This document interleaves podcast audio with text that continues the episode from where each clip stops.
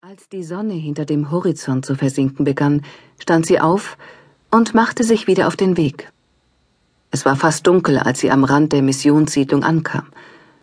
Eines der Kinder im Lager, das auf den Wasserturm geklettert war, hatte sie erspäht und verkündete lauthals ihre Rückkehr.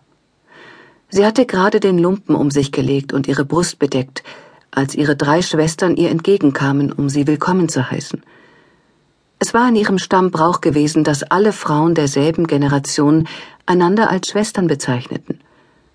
Obwohl sie nicht blutsverwandt waren, stellten diese Frauen die einzige Familie dar, die ihr noch geblieben war.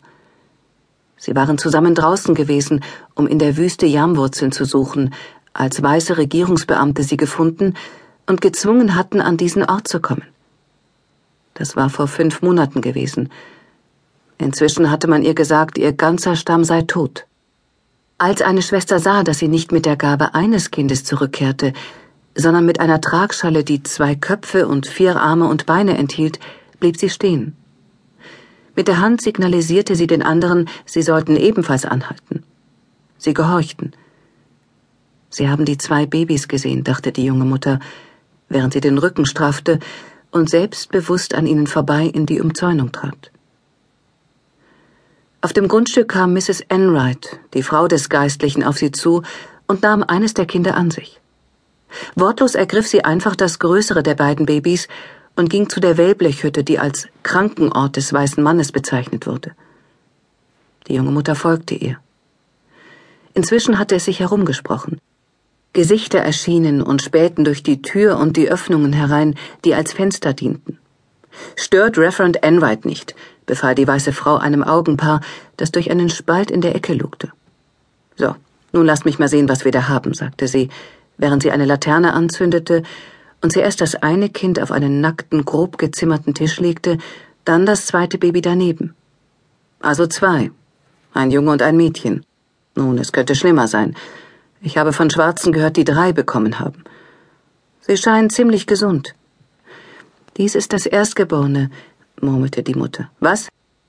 Diese hier kam zuerst, wiederholte sie und zeigte auf das kleinere Kind. Oh, das spielt keine Rolle, meine Liebe, sagte die dicke Frau mit ungerührtem Blick. Überhaupt keine Rolle. Du verstehst nicht, dachte die Mutter. Du versuchst es nicht einmal. Du kommst in unser Land und bringst andere deinesgleichen in Ketten mit. Dann sagst du, dass unsere Lebensweise falsch sei. Du stößt mein Volk über die Klippen, damit es auf den Felsblöcken darunter umkommt oder wir kriegen eure Krankheiten und sterben. Die wenigen, die leben, sind gezwungen, nur eure Worte zu sprechen und zu leben, wie ihr lebt. Und jetzt sagst du, dass es nicht einmal wichtig sei, meine Babys zu erkennen?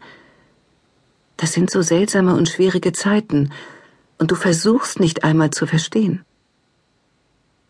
In der Ecke stand ein rostiges Faltbett, das mit zerlumptem, olivgrünem Segeltuch bespannt war. Mrs. Enrights Blick schweifte dorthin, und sie wies das junge Mädchen mit einer Kopfbewegung an, zu dem Bett hinüberzugehen. Nicht im Freien zu sein war ein schreckliches Gefühl. Doch da die junge Mutter in der Nähe ihrer Kinder bleiben musste, taumelte sie zu dem, was der weiße Mann sich unter einer Ruhestätte vorstellte, und schlief ein. Mrs. Enright ließ das erschöpfte Mädchen auf der alten Armeeliege in der Krankenstation der Mission zurück.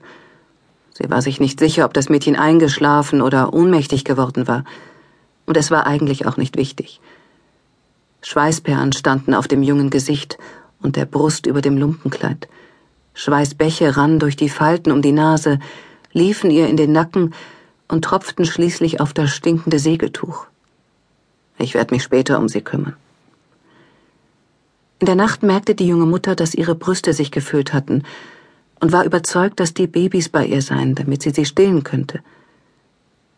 Sie hörte Stimmen. Zuerst war da die Stimme eines Ältesten im Raum, dann die eines anderen Mannes. Keiner der Männer gehörte ihrem eigenen Stamm an.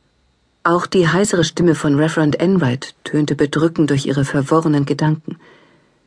Sie erwachte mitten in der Nacht und wusste einen Moment lang nicht, wo sie sich befand. Ihre Brust schmerzte es war dunkel in dem Raum, und es roch wie in der Höhle von Fledermäusen. Sie konnte die offene Tür erkennen, wo durch das Rechteck das Mondlicht zu sehen war, und sie wusste, dass der Tisch rechts stand. Sie fand ihn und tastete nach ihren Kindern. Der Tisch war leer.